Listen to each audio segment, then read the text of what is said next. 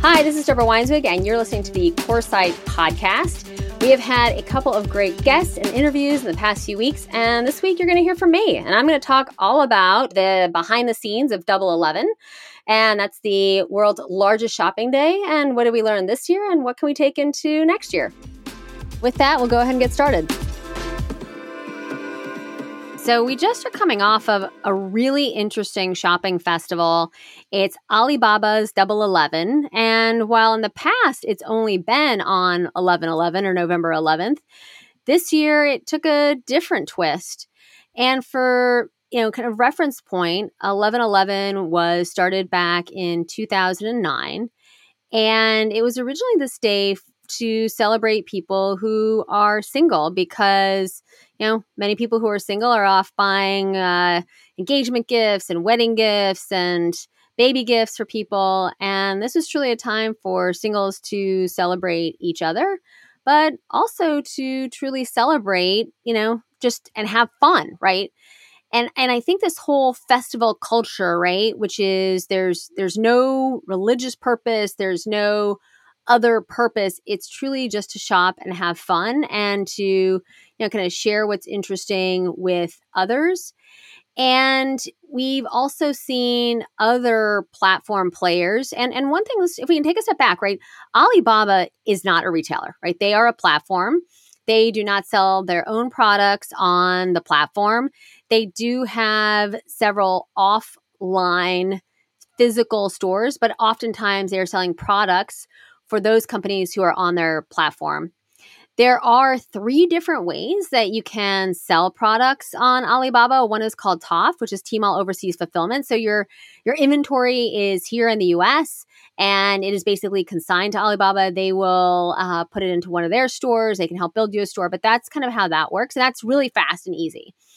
Then there's Tmall Direct, and that's for retailers who don't have a physical presence in China and the idea is that we're spinning up once again either a storefront, uh, you know, kind of part of another store, but product is being shipped over to China and sold from a bonded warehouse and delivered through the Cainiao network.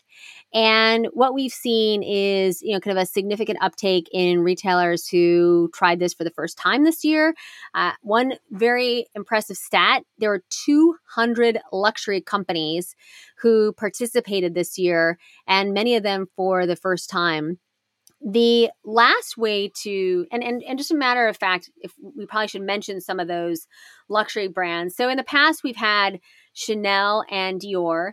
This year for the first time we had prada cartier montblanc piaget balenciaga vacheron constantin and chloe uh, cartier hosted its first jewelry show on taobao live unveiling more than 400 timepieces and jewelry items, including a necklace valued at uh, 190 million RMB, or in US dollars, that's 28.3 million dollars. Cartier's live stream attracted 770,000 viewers in just two hours. So, for luxury companies who in the past have been, let's just say, not that interested or were worried about a negative impact on their brand, they saw some of the the greatest growth and and some of the most interesting experiences. The you know if we if we look at some other kind of key interesting aspects of the kind of the holiday and the festival and and the last way to participate so once again we've talked about tof we've talked about tmall direct and then um, we're going to talk about tmall direct and we've talked about tmall global so tmall direct is when you have a physical presence in the market, or you have actual stores. So let's think about Coach.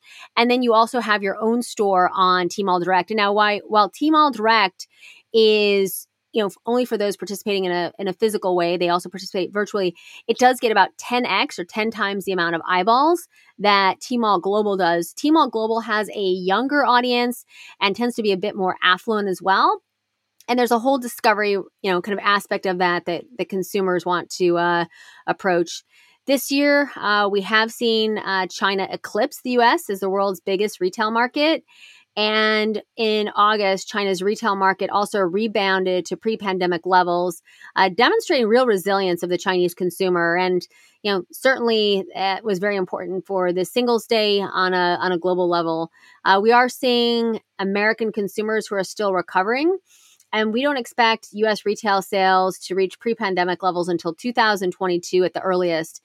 and that uh, you know that really says something about the the importance of this market. The you know, one of the, as we were getting excited, we always get excited about Singles Day.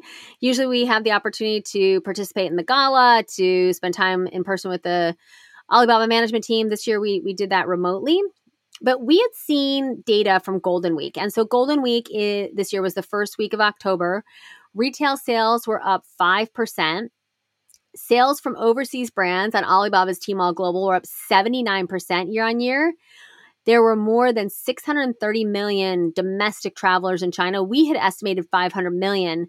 And while that was down from a year ago, that was still uh, an impressive number, uh, considering it's almost you know double the size of the U.S. population. And then hotel bookings also more than doubled uh, during the the Golden Week. And, you know, there's some great case studies that, you know, and we've seen some really interesting kind of success this year, uh, whether it's Allbirds or Diane von Furstenberg or Supergoop or, or Starbucks. And, you know, they've really been able to kind of experience this, you know, kind of whole festival in a new way versus what they had seen, you know, kind of previously. And, and that was really quite inspirational to us. So if we if we look at some of the uh, you know kind of history around Double Eleven, and when we think about kind of where it it started and and where it's gone to, last year GMV or uh, you know kind of the the value of the merchandise that was sold on the platform was thirty eight point four billion dollars, and this year it was seventy one point four billion. So we we are talking a, a significant right ninety two percent increase and when we consider, you know, the environment we're in, the fact that we've been through the pandemic and we're still able to see that type of volume, that is truly uh, impressive. And the this year we also had 250,000 brands who participated, which is also an, an all-time high. And then really interesting, and I do have to say, I think that Alibaba learned from from JD on this, JD.com, which is also another platform JD has a big holiday. It's like a mid-year holiday on 618. And they typically will use uh, the time period in June before 618 as a pre-sale period where you know consumers can put items in their cart and there are you know kind of a lot of selling events around that what Alibaba did this year, really because of the pandemic, to give the consumers more time to shop, more time to think about shopping, you know, it, it really helped, I think, the brands as well from an execution perspective, that they had this whole like pre sale. And that was October 21st to the 31st. So you could put items in your cart, you could take them out of your cart, you could talk to your friends about what you put in your cart, you could add more to your cart, you know, instead of five you know, five pairs of socks, maybe you want 25 pairs because they're such a great price and great quality. That's kind of the idea. But this is what's interesting is uh, there was a, a whole live streaming ceremony on October 31st, which kicked off the, the festival. And there was this new sales window to bring more opportunities to new brands and small and medium enterprises. And that was like November 1 to 3. And what was amazing, some of the data that came out of that in the first 111 minutes, so let's call it two hours, there were an incredible amount of Western brands that did over $15 million. And those brands included L'Oreal, Lancome, Adidas, Nike, Estee Lauder. So really Im- impressive, uh, unheard of, you know, results. I think it was over 100 brands uh, in that first 111 minutes. And so November 3rd, excuse me, 1 to 3 was the kind of this pre-sale, this phase 1 sale. And then we went into like our second pre-sale or like phase 2 where once again consumers could put items in their cart and like really gear up for the kind of coup de grace, uh, which was Double Eleven itself, right? So there's the big gala that starts on the 10th. There's you know shows like you've never seen, every you know artist from the global stage, and that you know that period this year once again was up 92% the the first through the the 11th. But what's even more impressive is that JD.com or Jingdong, they, you know, if you combine what their sales were along with what we saw from Alibaba, we ended up with $115 billion in sales. And that is just, I mean, I think we just need to take a moment and think about that from a a volume perspective, what that means to retailers who participated and honestly, what does it mean to retailers who didn't? I mean, why didn't you? Why were you on the platform this year? That makes no sense. US companies sold $5.3 billion in product this year. And this is a year where, you know, US retailers could use all the help that they could get. Some of the things that to us were were the most interesting is in the first 10 minutes on November set, November 1st, sales on JD Super, which is JD's online supermarket, increased 700% year on year, and JD Fresh increased 5 times year on year. And and we saw a lot of changes in in fresh food. And certainly all of us in in the West and especially in the US, I'm sure we've all been cooking at home more, we've been purchasing more groceries, and it also shows, right, that some of these trends will probably be around longer than any of us think that they will. And I think fresh food is, is where we're going to start. Okay. So that's that's the whole kind of fresh food example. Secondly, we should look at what we've seen as it relates to to jewelry. In the first of a, any category, this is the most I mean, they're all so impressive, right? In the first 30 minutes, more jewelry was sold as a category, right? Than in the entire double 11 last year. And and these kinds of numbers right when we think about them and and just right there's a lot of we, we've talked about it to many western retailers as well and brands.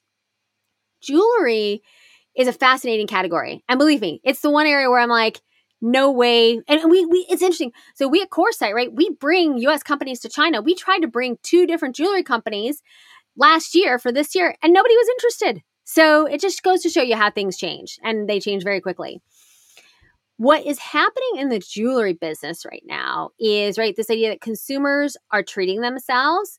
They are giving jewelry to the loved one but there's also we we had seen this trend i want to say starting back in 2018 spending time with jingdong that watches and this idea right the watches had like lifetime value because right you pass a, a, watch down from generation to generation. It and, and and there's also something right very personal about jewelry and it's a way to express oneself.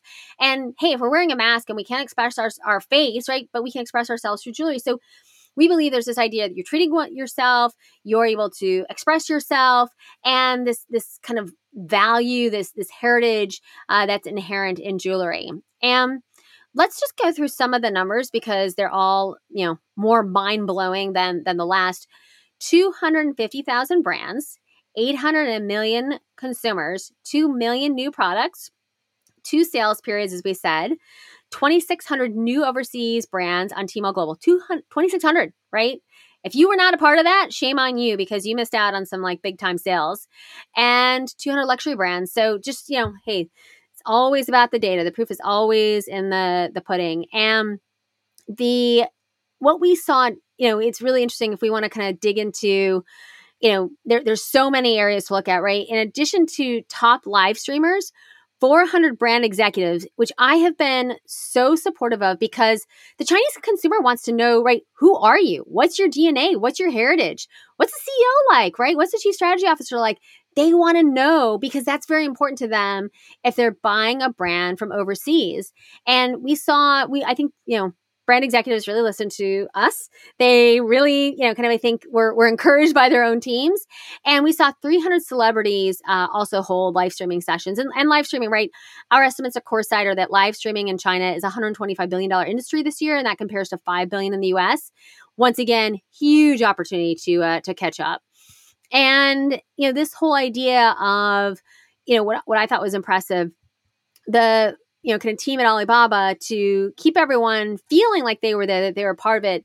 They kind of brought the whole, you know, kind of gala virtually, which, you know, is not, as we, we all know, is not, you know, kind of easy to do. And, you know, I think that I'm going to throw some other numbers out there. 31,000 brands participated from outside of China the you know kind of uh, 470 plus brands in total surpassed this is for the festival right? Uh, surpassed uh, 100 million rmb which is once again about 15 billion you know 15 million dollars. Um, and you know it's it's a really significant number because if you had excess inventory you know kind of here in the us you decided to approach, you know, Alibaba and try TOF for the first time, which is the Tmall Overseas Fulfillment, right? You may have literally like made your year depending on the size of, of company that you are.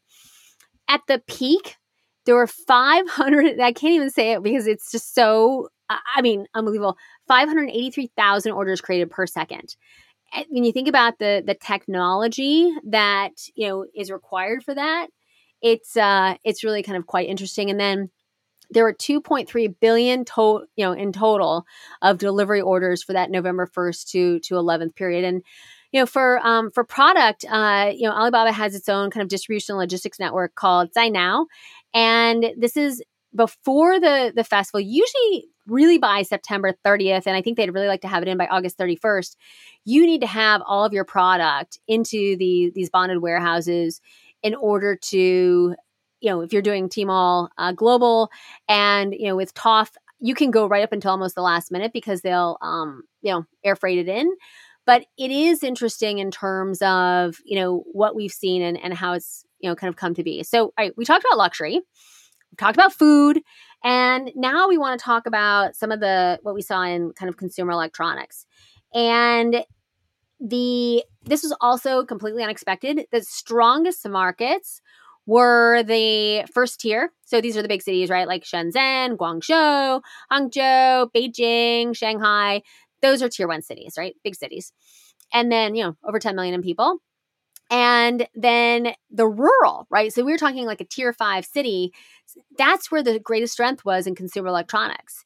And, you know, some of the data that we were able to pull uh, showed that the in the rural cities, consumer electronics growth was up 126%.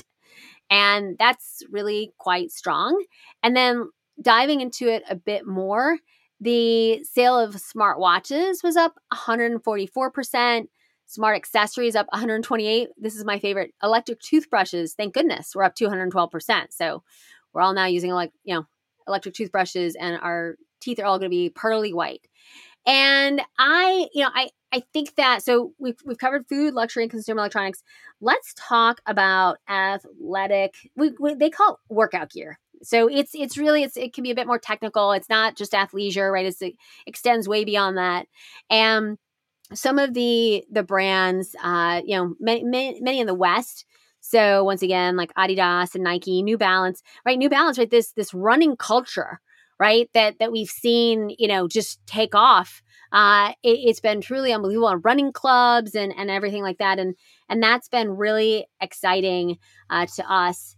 And another category that you probably wouldn't know that you could even actually there's two you wouldn't even know you could sell in China is CBD. And one of the brands that we were part of this amazing pitch fest, we helped identify nine brands, all, you know, let's call them younger, smaller, emerging brands, SMBs, uh, to bring to China the one of these was called Uncle Buds, and Uncle Buds they have uh, you know creams and lotions and all CBD infused. So think about like you know for dry skin, for you know to to make your your skin feel feel better, and also of course there, there's other healing elements of CBD. And and I think post uh, let's call it post crisis because we're still in the the throes of the pandemic on a global basis, but post crisis in China everyone is taking right focusing on supplements, working out, healthy living, healthy eating. And, and CBD is very much a part of that. And Magic Johnson did a live stream to China for CBD beauty brand Uncle Buds, which was incredibly successful, really put the, the company on the map. And, and he was very involved. I mean, I think he, you know, he enjoyed learning about the market, the opportunity, and just how quickly you know everything happens right this this china speed is truly you know kind of unbelievable and then the other market we want to talk about is beauty, but specifically clean beauty. So, clean beauty can mean many different things to many different people. We look at it as uh, certainly product that has not been animal tested. China requires animal testing. And once again, because of Tmall Global, and that's how the CBD product was also sold, so, right, sold cross border, that is what drove the sales of the, the clean beauty products and, you know, allowed some brands who hadn't sold in that market before to you know really be you know stay true to their roots uh, but also you know find a new market and you know really create some really exciting uh, you know kind of opportunities and uh, brands and then it's interesting. There were also a lot of uh, products from an export perspective. So if we look at the kind of top export brands, uh, these were many are uh, elect, you know consumer electronics, and also you know it's interesting. Some are, are food, and then others are uh, let's call it top uh, apparel and footwear brands and brands like Lenovo, Lenovo, Xiaomi, uh, Anta, uh, Honor, Three Squirrels, Nature Hike, and and many others. And and that's uh,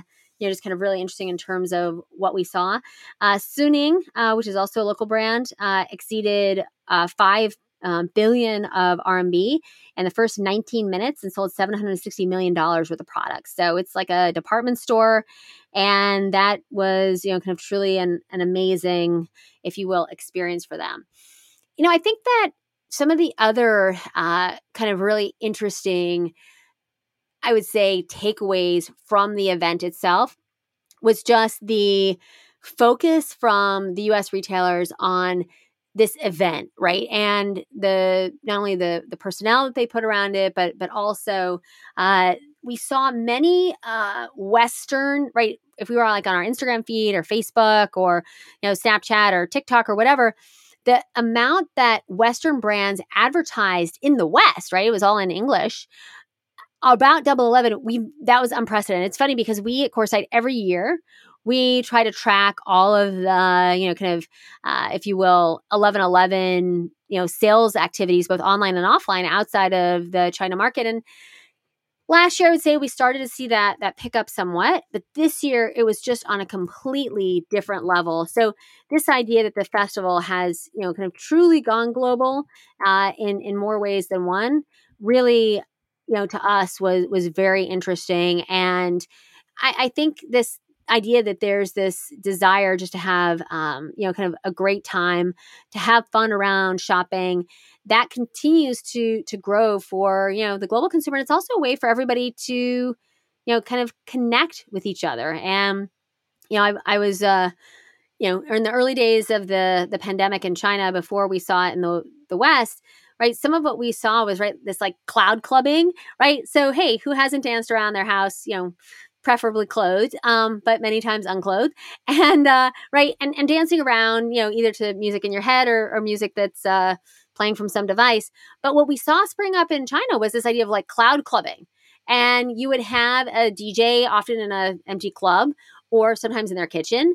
And then you'd have all these people dialing in. So there's this this idea of connectivity. And, and i do feel like that's what this this festival did. And it really brought people together from around the world to to celebrate and to to feel that we were all kind of you know moving forward uh, together. And let's let's kind of close this out with some learning. So what are some of the the lessons that you know from 1111 and you know I'll, I'll talk to you about what we see on a um, kind of a macro basis then I'll, I'll tell you a little bit about what we've done at coresight with these learnings. So you know this idea of what we see from an awareness perspective you know kind of um, drawing eyeballs with you know kind of photogenic packaging and cross-brand collaborations really helps to right start from an uh, awareness you know if you will c- kind of customer purchase journey. And then on the the interest side you know we start to see this utilization of gamification to increase engagement and leveraging live streaming to drive traffic and conversion. And then you know, ultimately culminating hopefully in a purchase and differentiated offerings. And there's re- rewards beyond discounts. There's a, a whole right we talk about the interest part this this gamification element, and then simplifying the rules right to to facilitate purchase right to to make sure everyone understands kind of what needs to take place when it takes place, and then loyalty a lot of what retailers are doing around the world is they utilize this this festival as an opportunity to right pick up new long-term customers and to also have the the ability to you know kind of really market to them.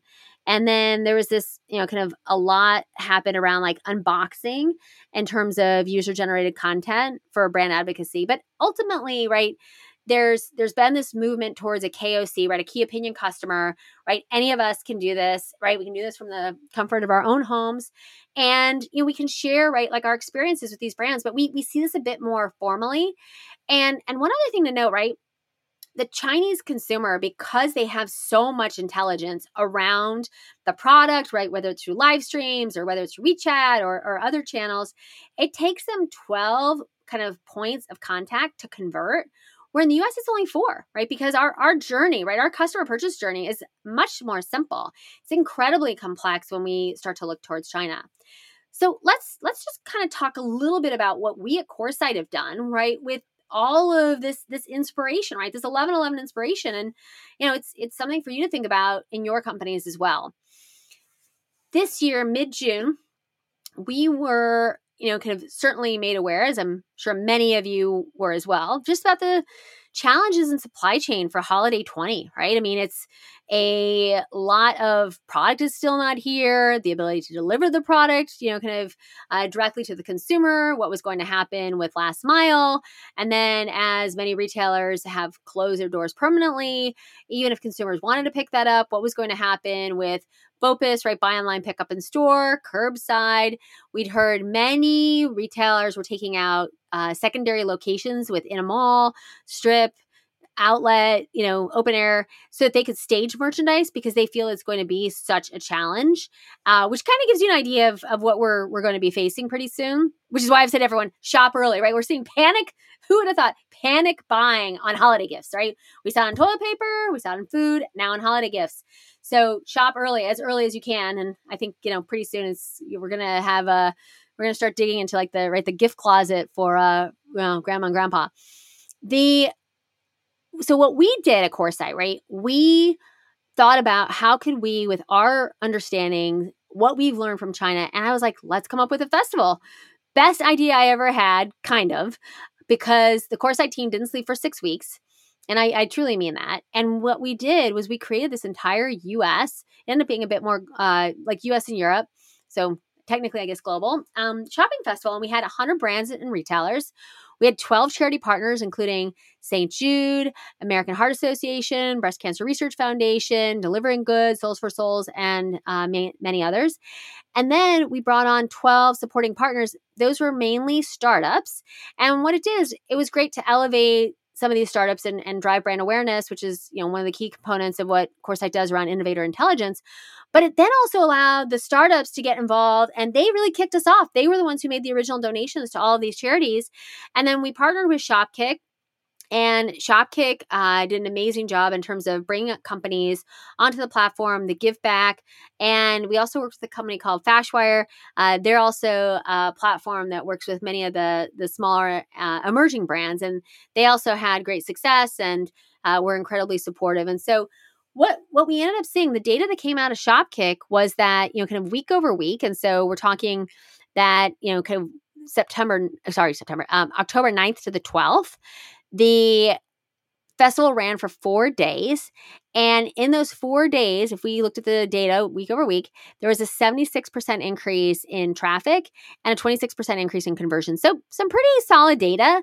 And more importantly, we we drove, we started off the holiday season. First of all, that was the kickoff to holiday 20, right? 1010. And you know, it's great, right? Amazon followed, right? They let the kind of whole charitable aspect of the, the holiday kick things off and and this whole idea right around you know kind of giving back which i think is you know is very important to to me personally uh, to Coresight and to i know many of you and to to many retailers so that was one of the areas that that we have taken this these insights from china and and really created you know a, a new business almost right from that secondly and i only have two examples right now right uh, we're we're trying the best we can is you know there's something called super brand day and what Super Brand Day is, this is in kind of this whole, you know, warm up period for for Double Eleven, is that there is a, a specific brand that's highlighted on you know kind of any given day. If anyone is on Wall Street, we would have like analyst of the day. So I, I certainly got the uh, idea, and the you know kind of Alibaba does everything that they can to to highlight these these companies and their products and you know uh, there, there's a lot of celebration. It's really you know kind of very exciting. The the brands are always uh, you know thrilled to join and maybe they'll do a fashion show. I had attended one i think back in 2018 that that h&m had done which yeah there's just a, a, lot of you know a lot of excitement and it's really uh, this idea of like kind of your day, your way. The so we thought right this year, I mean this year coming up 21, where so many you know conferences unfortunately are still virtual you know is there a way to think about like a super brand day for for vendors around some of these conferences right? And so that we can highlight you know in yes it's it's talking about you know what the offering is you know kind of how they sell it but also just like making it fun right? I mean we've got it there's so right? Everything is so challenging right now. I mean especially as with like daylight savings and i mean i'm a big runner. I like go outside now and like five o'clock it's like pitch black and i'm like oh my goodness i it's probably not the safest thing to be doing. But i i think that the the way that we're all going to get through this is right is is together. And having these fun events right? Having more festivals. I mean right in china there there's you know six Valentine's days. I'm not saying that we should spin up six Valentine's days, although that certainly would be super fun. And I love Valentine's Day candy. But I, I do think that there's a lot that we can learn. And it's different for every retailer, right? It's different for every company because everyone's DNA is different, right? You know, there are 400 executives who kind of, you know, acted as live streamers, which is up significantly, I think over 100% from the year before. But there are, you know, different ways that, you know, all the different brands want to kind of present the, the products they're selling, present their DNA, and also to think about their sales volume. So everyone has to do what's kind of true and authentic. But, you know, I think our key message here is, you know, if you've got $115 billion in sales, uh, that's just driven by, you know, the two platforms of Alibaba and JD. Think about what, you know, can happen for the next big one coming up is right International Women's Day, March 8th. You've also got Chinese New Year's. And so, you know, this idea around what can be sold, what can be done. And and the reason that, you know, I think International Women's Day is so important is we haven't seen historically as much focus on this in the in the West as we have in the East. And right, that's a that's a global day. I mean, Chinese New Year's is right a, a, Chinese holiday, but you know, celebrated by many people around the world. It's also late this year. It's it's February 12th, and that's that's really close to International Women's Day as well. So, you know, why can't you make International Women's Day like a whole week? Just throwing some ideas out there. So, you know, just think about how to work with live streamers to talk to some of these platforms if you haven't had the conversations. You know, certainly to to talk to Coresight, we've had some fascinating uh, experience bringing companies to China and uh, also bringing companies out of China.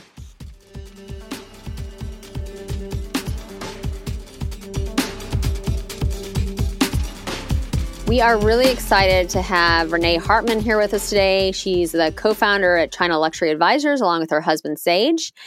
And, you know, Renee has lived in the China market. She and I have worked very closely on this new collab, uh, C2, which is uh, Coresight and CLA together. Really, I would say, looking at the most important data points for Western brands and retailers to understand the Chinese consumer.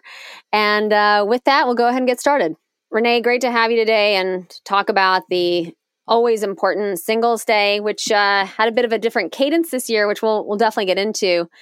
In addition, I know you and I have been really looking at the you know C2 database in terms of how to you know help our clients better understand the China landscape, but also to really instruct us for the Singles Day. Can you tell me a little bit about the data set and you know what you you know any surprises so far as you know it's been put together and as you're examining you know kind of the the inputs and what it looks like and how has it changed how you think about double 11 versus when you didn't have access to the data set? Sure yeah thanks for having me. Um, so you know what we did is in october of this year um, we really did a we did a survey that was looking at online consumers in china. So we surveyed um, 1154 consumers in china um, and really with the goal of getting a sense of what their outlook was for Singles Day and what they're planning. You know, 2020 has obviously been a you know pretty strange year. Um, we've seen a lot of changes in the China e-commerce sector and just in general around the world uh, this year. So we wanted to kind of get a sense of you know what are people planning, how have they changed. Um, some of their outlook, you know, post coronavirus. You know, one of the things we've been doing at C2 is we've been tracking consumer sentiment since March, you know, and really trying to get a sense of how the consumer is changing their outlook, um, are they changing their optimism level about what they're going to be spending on this year? Um, is it changing the patterns of what they're spending? um, and also just kind of where what's happening in terms of popularity and what are the trends that are happening in China. And I think um, you know, and most of you know everybody else who follows China knows the trends change so fast. So you know things that happen over years um, normally happen you know lightning fast in China, and this year even more so. So um, you know what we did is we did a, a survey in October. Um, we have a pretty broad range of um, cities. So we've got first tier, um, new first tier, and second and third tier cities.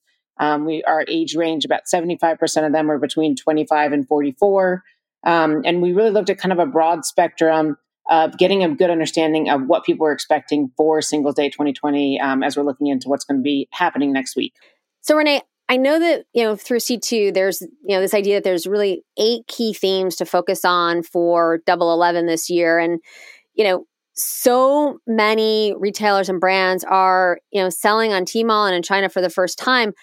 I know that you know throughout the community the number one question and the number one surprise every time is around what is this live streaming and why does it work so well what are you seeing for this double 11 and you know what insights do you have for the audience? Yeah i mean i think live streaming has had huge um, huge growth this year. It's something that was already happening last year and we're seeing even more of it um, going into 2020 that you know fueled by covid but also you know as we look into singles day. So it's really driven i think by a lot of these kind of high level influencers. Um, you know, in C2, we saw that 30% of our respondents, um, when we asked them why they would purchase a specific product on Singles Day, live stream was the reason that they did it. And we've already seen, you know, on October 20th, um, during the pre sales, you know, some of the top influencers um, did a seven and a half hour live stream. And the amount of product that they sold and the sales they drove is just staggering. So it, it is really a, a, key strategy for brands to be using the singles day. Do you have examples of live streams that you know, either things you're like, wow, that was really unique, or this worked really well? And, and what do you think it was that that drove the success for the brands? Yeah, I mean, I think one of the ones that I loved was right after um, COVID, we saw the Land Rover actually had a live stream, and you had influencers talking about Land Rovers, and they sold several cars during this live stream. So I think the concept of buying a luxury car during a live stream is something that you wouldn't see anywhere else in the world. So I think this idea of, you know, the influencers really becoming the authority and people looking at them and trusting their opinion. Um, and it's not just about driving likes and engagements. It's really about driving sales, whether it's, you know, a, a makeup brush or even all the way up to a Land Rover. And you know, there are, you know, kind of a few key influencers or KOLs in the China market can you maybe, you know, highlight what's unique or you know special about them and, and kind of what's their real power yeah i mean take take Austin Li i think is probably the the best known um, live streamer in china. You know he's a guy he actually is known for beauty. So i think one of the other things that's really interesting in china is um, male beauty influencers you know have huge huge impact. I mean take a brand like lancome um, their first ever male ambassador globally is Kris Wu in China, and he's been, I think, probably their best performing ambassador to date. So you, know, you take someone who's a young, hip guy, you know, a little bit edgy compared to somebody like a Julia Roberts globally. Um, they have huge, huge impact, and it's it's very different. So he did, you know, in these pre-sales, Austin Li, um, you know, they did a seven and a half hour live stream. He alone he was selling 126 brands during this time. So it's a like it's very long. Um, there's a lot happening, and the sales, um, you know, we're we're really off the charts um, from what he sold. We have kind of some breakdown on it in our report, and it's um, it's fascinating to watch. Um, you know, first of all, just the the level of engagement, the level of trust that consumers have, um, and these long, long live streams. I mean, that's a long time for them to go, and and they are just. Uh, really selling machines during that time. They have huge teams behind them too. Well, we've also heard this year that's you know different on the live streaming side is there are you know special products you're offered if you stay on for the entire stream. There's points. There's gamification. I mean, it's you know it's it's well. I mean, hey, at 125, 126 billion dollars, it's it's truly a completely different ecosystem. What what's happening? How has it evolved? And once again, what do you think, you know, retailers in the East and the West can learn? Yeah, I mean, I think what it is is it's really, you know, it's become entertainment. So I think a lot of it is, you know, they, there has to be more of a reason for consumers to get on than just, you know, listening to product promotion. So it's really the the live streamers have their own personality. They're very engaging. They're providing a lot of really specific and helpful tips. There's a lot of how tos, a lot of tutorials. So it is, you know, something that I think the the rest of the world has not really been able to fully grasp you know how to how to use this kind of um, entertainment e-commerce together and how that social selling has really been able to kind of catch fire Um, I know even like Netflix tried it with uh, some of their recent um, shows that they had in the U.S. and I think it hasn't quite taken off yet. Even even people on Instagram Live have not had that level of success, and so I think in China um, they've been able to create these very sticky um, concepts where the consumers really do enjoy them and they learn a lot from it. So it is entertaining. That's really an interesting point. And then the you know as you've seen over time, I mean, I remember back in like 2016, you know, I'd be in a hotel room by myself, you know, eating noodles with like a live streamer, right? You know, they're they're eating noodles, I'm eating noodles. Somehow feels like you're having dinner together, even though you know you're not. And and I do feel like there's that you know significant kind of entertainment aspect, then the the social you know kind of selling aspect as well. And you know, how do you know what's the discovery process like for not only a brand? Because you know, once again, you know, how do they get started in live streaming and whatnot? But also, you know, how do the you know, if a specific, if you will, KOL would like to work with a certain brand, what's the kind of matching process, I guess? Yeah, I mean, I think that you know, there, there's obviously, I think now we're getting to the point. You know, I was talking to someone who does uh, celebrity endorsements in China, and they were telling me that the live streamers are actually almost getting the same rates that an A-list celebrity would. So I think these, you know, really famous live streamers are actually um, as valuable as an A-list movie star. They can, and the reason being that is because they're so commercially successful. So I think for these big ones, um, you know, it, it is China is a is a pay to play market, and so I think from a brand's perspective, to work with these huge ones, um, they have to be willing to to be able to spend some money. You know, and I think the live streamers usually are. Um, you know, a mix of kind of a, a, a sponsorship fee plus a percent of the sales. So I think for these big ones, it is a big investment um, that being said, there's tons and tons of up and coming live streamers who are not as big, um, who are willing to really work with brands. And I think it's really about finding that passion point, you know, finding someone who does like your product, who is really engaged, who does really resonate with the type of consumer that you're looking for. I mean, China's a mass market. Um, so being able to find that niche live streamer and even, you know, betting on a couple of up and coming ones, you know, really being able to tap into their audience base that's engaged. So, you know, if you're a fitness brand, you need to be matching with the fitness live streamers. So they're really becoming, um, you know, very specialized in what they do. Of course, there's some of these really famous ones who can do a lot of different brands, but, um, you know, there are a bunch of niche ones that are just really deep into their audience and they have a very engaged audience, but it's smaller, um, but it's very, very um, powerful in the way that you can match with them. Well, I could we, we could talk about live streaming all day long because it just it never gets dull. the numbers are always impressive. I think in one of the pre-sale events, uh, Viya sold eight hundred million dollars in one day. I mean, those kinds of numbers are just. I mean, you you know you as a brand i mean you can't pay too much for that. So i think that's also what's just incredibly interesting. All right. So so moving on right luxury. And you know we've had a significant increase in terms of the the number of brands participating this year. And i think much of that is to do with i mean i think some of it was was planned ahead of the pandemic. Uh, but then you know if you have uh, consumers who are distracted and you know maybe you know feeling less wealthy. What we've seen is there's now 200 luxury brands, which is just nothing short of incredible. How do you think that changes things? What are they doing to drive sales? And why would a luxury brand sell on double 11 yeah i mean i think this is the big you know this has always been the big dilemma for luxury brands and i think why they've been hesitant to join into singles day in the past and i think you know singles day started as a discount holiday and for a long time luxury brands had this feeling that if for me to compete on singles day i need to do something that's discounting driven um, and that's very difficult for luxury brands to handle. So, you know, some of the beauty brands got into it by doing bundles and they figured out ways to kind of play in that discounting or let's just say a value creation game. But for the high luxury brands, that was something they were never able to do. And I think, you know, what's really changing it is the way that they're engaging with consumers. They're making it really exciting. They're doing things like, you know, last year Tmall had fashion shows. They're doing really unique experiences, gamification. And I think the big thing we'll be seeing this year is going to be, you know, singles day product exclusive. So we're seeing that luxury brands are using singles day as a time to deliver a product that is exclusive to singles day. So it's really giving the consumer, you know, a reason to want to buy during singles day. So they're not this consumer, if you're not offering them a discount or anything excitement, it's most likely they're not going to be trying to buy luxury brands that day unless there's a reason to. And this these singles day product exclusives we think are going to be the huge new trend. Um, you know, we ask uh, consumers in our survey um, you know, and that was a number third, that was a number three reason people wanted to buy a specific product this time. And we had 36% of respondents planning to purchase luxury brands a singles day. Um, and the big driving force for that was really the limited edition items and the product exclusives. So as you look at the C2 data that you've, you know, the, the kind of incredible database that's been put together specifically for this double 11 and, and will be you know kind of added to going forward i was really impressed with just the fresh food focus mm. what was the number like when you looked at the results like where were you like wow i just hadn't expected this and you know it's changed the way that i think about things? Yeah i mean one of the things we asked consumers is we gave them a number of different categories and asked them to talk about you know which categories were they planning to spend more this year compared to last year which ones were they planning to spend the same and which ones were they planning to spend less. Um, and the top one on the category they plan to spend more on was fresh food um, we saw about 50% of respondents were planning to spend more money on fresh food this Singles Day than last year.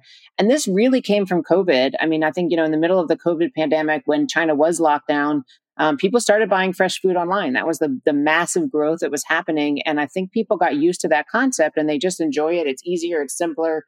Um, you know, right now, China, everyone can go to stores. There's really no no more overhang from any lockdowns or any kind of restrictions on them going out, but they've gotten used to this habit and it's something that's carried forward um, even after all the lockdowns and everything's been done. So I think it's something that you know globally, um, you know, brands can start to look at this, and this might be a trend that's going to be happening globally that we'll see post COVID across the world. It's really I, I find it just fascinating, uh, just in terms of that entire sector, because right outside of China, many of us, well. Uh, are in different uh, stages, just let's say, of being able to eat out or or not. And even, you know, it does seem right. There's also that health and wellness focus. And I do think, right, once you start preparing, I mean, we continue to hear, right, if like these bigger global macro trends, which will probably be here to stay, right? It is eating more at home, right? This idea of eating more healthy. Along the health and wellness side, I mean, we, we've been surprised at some of the strength in athleisure and athletic footwear you know, looking at the data, where, you know, where do you think that there's still opportunity in kind of the outdoor space? And, you know, where do you think it's uh, saturated, if, if anywhere? Yeah, I mean, we we ask, um, you know, again going back to kind of where people are going to be spending more money. You know, we ask them specifically for um, fashion and for apparel, and and outdoor and fitness were the two top categories by far. So we saw you know, 51% of people plan to purchase more outdoor, outdoor footwear and apparel, and 50% plan to purchase more sports and leisure apparel and footwear than they did last year. Um, and it's really, I think, goes through a couple different trends that are happening. One is, you know, like you said, the the importance of health and wellness, and I think that's everything from fresh food to healthy living to exercise and even self care. Um, and I think that's something that again was kind of happening and really got jump started by COVID um, you know, the thing that we're seeing now is even even a change in body types. You know, what's becoming you know in China, especially for women, it used to be all about being skinny. You know, it's all about the thigh gap and how skinny you could be, and now really that's changing. People want to be more fit.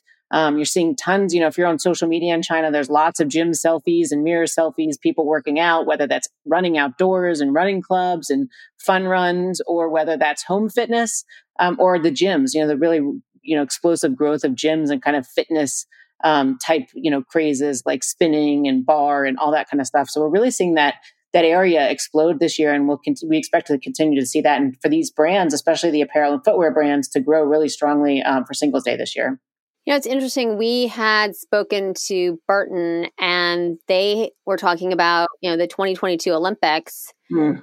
and right, we have 328 million, give or take a million people in the U.S., and that you know, they're seeing a significant focus on the kind of outdoor market, specifically on snow sports. And that, you know, the numbers that coming out of China are like three hundred million snow sports participants for the 2022 Olympics. I mean, those numbers, I mean, it's, you know, in terms of if you're a brand or retailer, you just have to focus there, right? Because you have a consumer who's very discerning, right? Wants great quality and a great price. Like you said, there's also this, you know, idea around personalization and customization and you know kind of limited time offer and quantity but it is unbelievable just in terms of you know the opportunity for these these companies. What have you seen right in terms of where there's i know sustainability is a huge trend and maybe you can you know share some data with us on you know that. I, attended fortune um, brainstorm tech and it was very it was in um, Guangzhou and it was unbelievable to see the focus from you know senior leaders in China on sustainability and just not only the the dollars and cents but also the focus from their organizations and you know it's it's this really kind of you know domestic intense focus I think is starting to really, I, I'm seeing, it, I don't know about you, starting to really see it, you know, move into how people are considering consuming and, and living their daily lives. What are you seeing right now? Yeah, I mean, I think that's totally in line with what we're seeing. You know, we asked people on the survey, we asked them if a brand's sustainability and, or environmental practices was going to influence their purchase decision this Singles Day. And 75% said yes, which wow. is a huge number for China. I mean, this has always been something that people have talked about. It's growing. Younger people, we're kind of getting more influenced by this, but we're really seeing this year this this trend has taken off. And you know, one of the brands that's really benefited from this is Everlane. You know, Everlane went into China um, only about a year ago.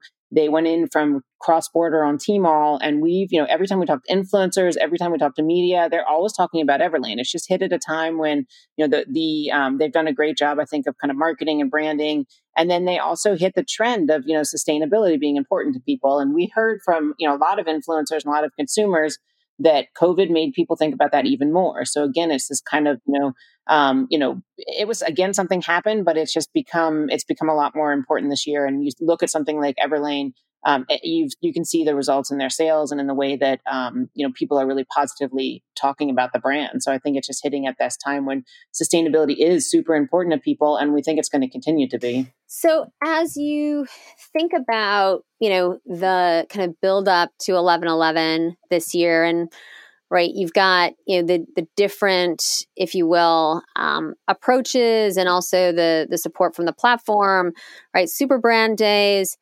Where did you see retailers and brands focus this year versus a year ago? And, and do you think that changes their success on this kind of all important selling season yeah, I mean, I think I think one of the things we're seeing with brands is they're planning more in advance right now, and the way they're planning their product schedule, um, they're really starting to plan their entire marketing and product uh, categories based on these festivals, right? So, you know, China has so many e-commerce festivals. You know, you see eleven eleven is obviously the biggest one, but even six eighteen. You know, you have Women's Day, you have Qixi, you have twelve twelve. Um, so we're really starting to see brands are even are planning their product releases aligned to these um, to these festivals. So I think it's something that brands are really realizing they have to do something different. You know, Uniqlo did a great campaign last Singles Day um, where they really, you know, what, got dug really deeply into their CRM, and they were even doing things in their stores, um, doing a lot of kind of really deep data mining too. So it's become something. It's not just a promotion. It's not just something you can say, "Hey, we'll do a bundle, we'll do twenty percent off this year, and expect you're going to do well." It's so competitive. There's so much happening, and this people spend, you know, six to nine to 12 months out planning specifically for these holidays. So it's really become, you know, a core piece of your overall China strategy is how you can play during these festivals and what you can do to stand apart and do something different in this time when every brand is competing for consumers' attention. Even, you know, during Q4, all the media rates are up in China. It's just a really, really competitive time. So you, as a brand, you have to do something different and stand out. You know, that really kind of goes to one of my last few questions, which is around marketing. With so many different platforms and so many consumers, just in terms of actual quantity, how do retailers know where to spend their ad dollars, right? Their marketing dollars? Yeah, I mean, that's a tough question. And I think one of the things that, you know, people are are finding within China now is, you know, things are getting more and more expensive, you know, so it's not so easy just to put money into paid, you know, to digital and paid marketing um, and expect to have the same results. I think one area we've seen a lot of brands put a lot of effort into is WeChat stores. Um, that's something that is, you know, is is becoming very, very popular. And when you look at China, um, really the key e-commerce channels are either the Tmalls, the JDs, and the marketplaces, or a WeChat store, you know, much more than your own website. So we're seeing a lot of people put effort into driving traffic and creating these kind of um, engaged communities on WeChat. So, you know, there's an example. Um, there's an artist named Daniel Arsham, um, who's an American artist, and he's got his own WeChat store, and he does these limited edition drops, and he's done, you know, collaborations with Dior and Adidas and all types of things, and they're selling out, you know, by within minutes. Um, so I think that's something we're seeing is these kind of limited edition drops that sell really, really quickly on WeChat. Um, and that's where it's kind of brand, you know, more on the influencer, celebrity, um, buzz driven, and kind of creating these universes of really, really um, sort of bought in fans that are passionate fans. Um, on the other side, I think from the platform standpoint, like the Tmalls and the JD.com, it's really, really important for brands to work with the, the, platforms early. You know, it's not enough just to kind of go to them in, in September and tell them what you're going to do for Singles Day. We're seeing people really plan with them throughout the year and get them on board because the platforms want the brands to do something special and unique. They want something interesting there too. So I think that's something that brands need to get even closer to these platforms and really understand how they can work together with them to stand out and you know and you know get above the noise. Now that makes a ton of sense. So if we you know just take a look back over you know the time that you've spent in China and right we've continued to see you know new platforms emerge such as right Pinduoduo and and many other ways for the consumer to connect with brands whether it's right key opinion customers. How do you see right a brand that's new in the market what what are the keys to success? Do they need to sell on all platforms? Do they need to just pick one what is it that they should do? Because i think right every year around double eleven, right everyone's like oh how did i miss out again? Right i need to focus on this. So so what would be your advice? I mean, this is like this one is so hard to answer because I feel like it just really depends on the on the brand and it depends on the category. So, you know, one of the things when when brands are looking to the market, um, you know, if they the, the the place that's probably the best to build traffic and to scale is going to be Tmall or JD.com, right? Where you can work with the platform um, and they can help you drive traffic to the site. So they already have the, the consumer's trust. It's just a matter of working with them to kind of drive that traffic within their platform. Um, it's not cheap, you know, building up these stores and putting market, you know, you need to be putting 20 to 30% of your sales back into the platform to drive that traffic.